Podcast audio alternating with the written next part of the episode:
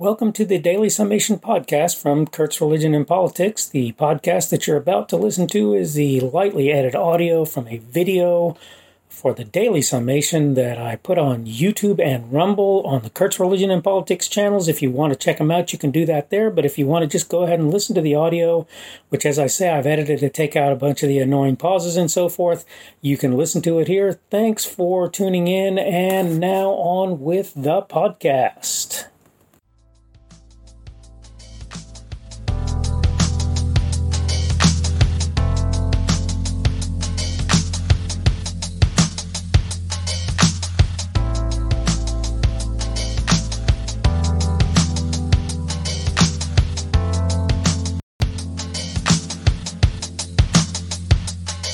It hadn't been a very long time since medical professionals used leeches to deal with various kinds of things to do with the body, right? They use leeches to get blood out or to or to clean up wounds or whatever. And then there was a long period in which that was something that wasn't something that the medical community thought was a reasonable thing. And then now they're kind of some of them back to the idea that it is again.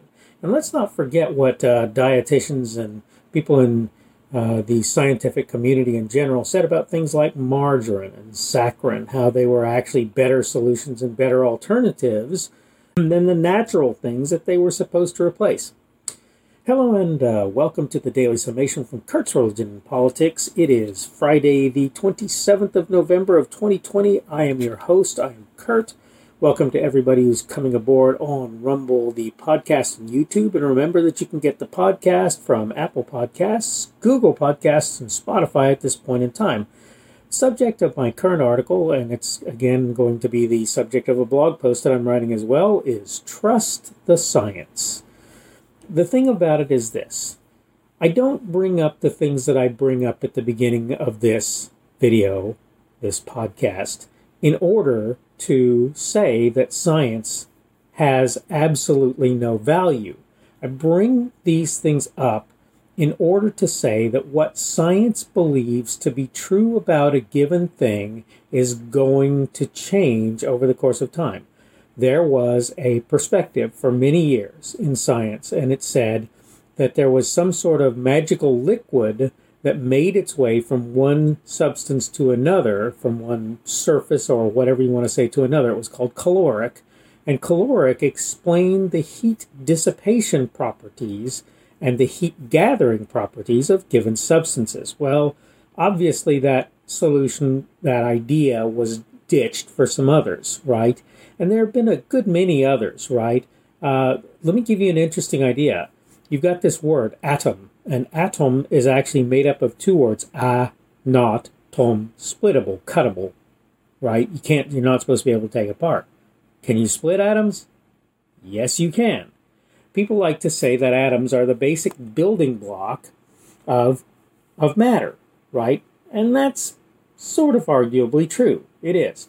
But the reality is it's not the case because atoms, as we believe today, and I think that we can sort of prove this uh, using certain kinds of electron microscopes, atoms are actually composed and comprised of smaller particles. And there are other particles that, or even it's, we can't even really necessarily call them particles, right? We call one of them a wavicle, or many people do, and that's the photon, right? Because it, it's as much a wave as it is a a particle, right, as far as anybody can tell. Um, and then there's the the proton, the neutron, and the electron, right, which are smaller parts. And then we're talking about things like quarks and various other things, bosons and muons, and, and various other subatomic particles. They're smaller than atomic, which means in reality, though everything is composed of atoms, the atoms are not the basic building block. And the point, again, of all of this okay, to start with, is science doesn't live in a static world, cannot live in a static world. It must be dynamic in nature in order to improve on what we know about our world. Okay?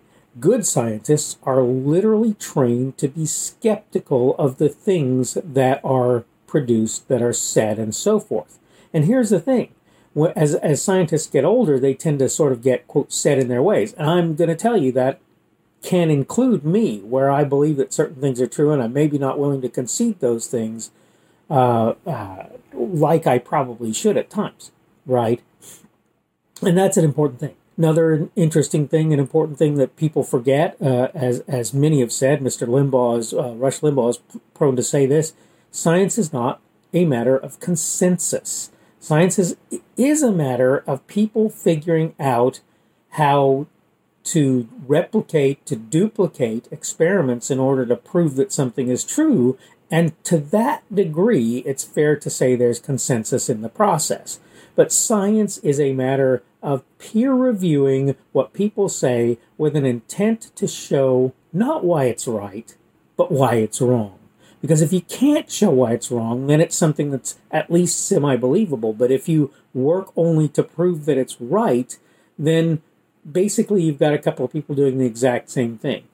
I came across a, a thing I was working many years ago in one of the local universities and as a, a lab person, right? And I came across an article in which they were talking about a study that went south and the it was with mice and they were studying the mitotic process, the process that deals with the splitting of cells and particularly with regard to ova, right, with egg cells.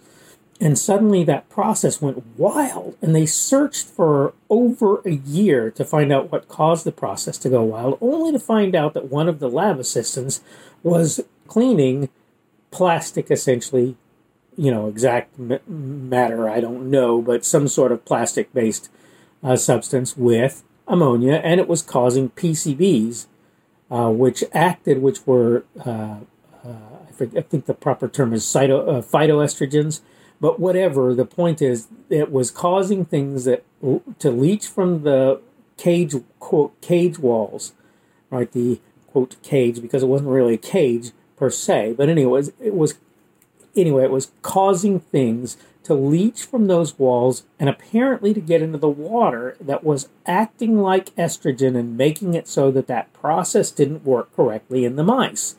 And it took them a year, I think, to figure this out, and took a year out of their study budget to do that. And of course, it helped them to understand some things that that I think probably some of it later got used uh, to explain why the idea of using plastic in bottles and so forth really wasn't a great one. But the point is, the scientists just really didn't know, right? And the fact that they had that problem meant that probably either their study looked like it was problematic or wrong when it really wasn't. In all of this, what I'm trying to get at is you've got a bunch of people telling you, trust the science, trust the science. Well, my answer is no. Trusting the science is not the way we do things. In some measure, you have to. When you're having your cancer treated, you're going to go to a doctor and they're going to do the appropriate science science things with you to make it so that you're essentially trusting the science, right? Uh, you don't have a choice. When you go to have your kidney removed, you go to a doctor because the doctor has a scientific underpinnings. But at the same time, there is a recognition that many times, particularly when it comes to medications and when it comes to disease treatment, that the methodologies in use to treat uh, various diseases, various conditions, various illnesses evolve over time, and the old methods sometimes literally end up killing people. But even in times when that's not the case, they end up making it so that people don't survive something that they would have survived had they been treated differently than they were. And when the science, quote, catches up, then that, that thing is dealt with better. So the point is the idea of, quote, trusting the science. It's an interesting idea, and I'm not trying to cause a panic here and tell you, like I say, don't go to your doctor or don't take this medication or whatever. What I'm trying to say to you is that you're going to find out in the course of time that this medication caused this condition, and that's why Uncle Joe passed. Okay? You're going to find that sort of thing out.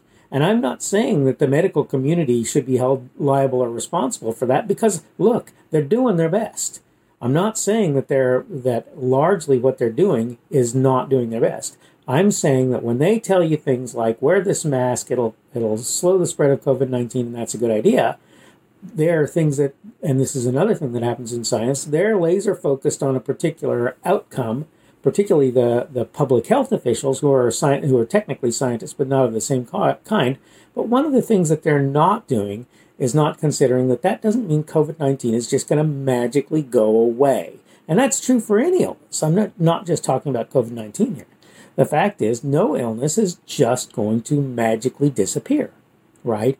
What happened with the Spanish flu, as I've said before, is it ran the population, and when it had basically nobody else to, to infect, it either went away or became a less serious or severe form of flu. All right, I am uh, going to wrap it up now. I hope I've uh, given you something to think about when it comes to the scientific process to scientists and so forth. And I hope you're having a good day. Today is, uh, again, Friday, the 27th of November of 2020, the day after Thanksgiving. Uh, that means tomorrow will be Saturday, the 28th of November of 2020, and I will do everything that I can to get another video out then. Again, I hope that your day is a good one, and hopefully, we will see you again tomorrow.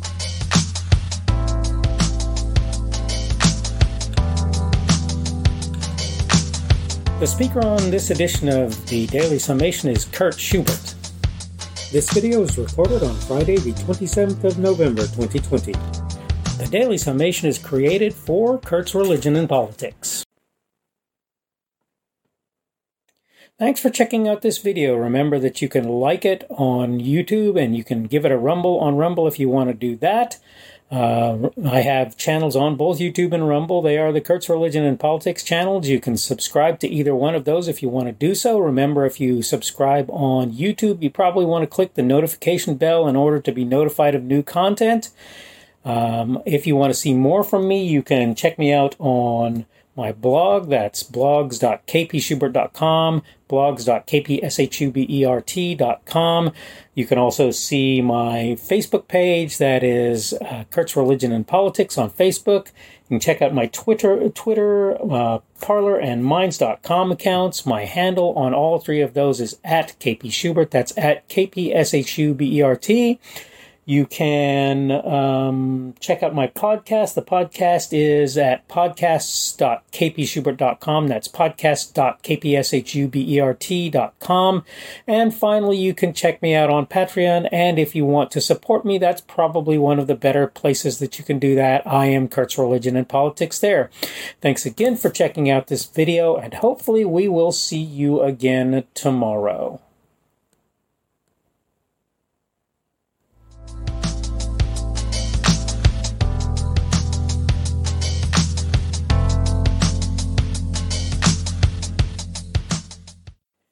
You've just been listening to the Daily Summation podcast from Kurt's Religion and Politics. As I say at the intro, this is a uh, lightly edited audio from a video that I put on YouTube and Rumble that you can check out there. Uh, and I take out the pauses and so forth here, and it's basically the same content except that you don't obviously get the video.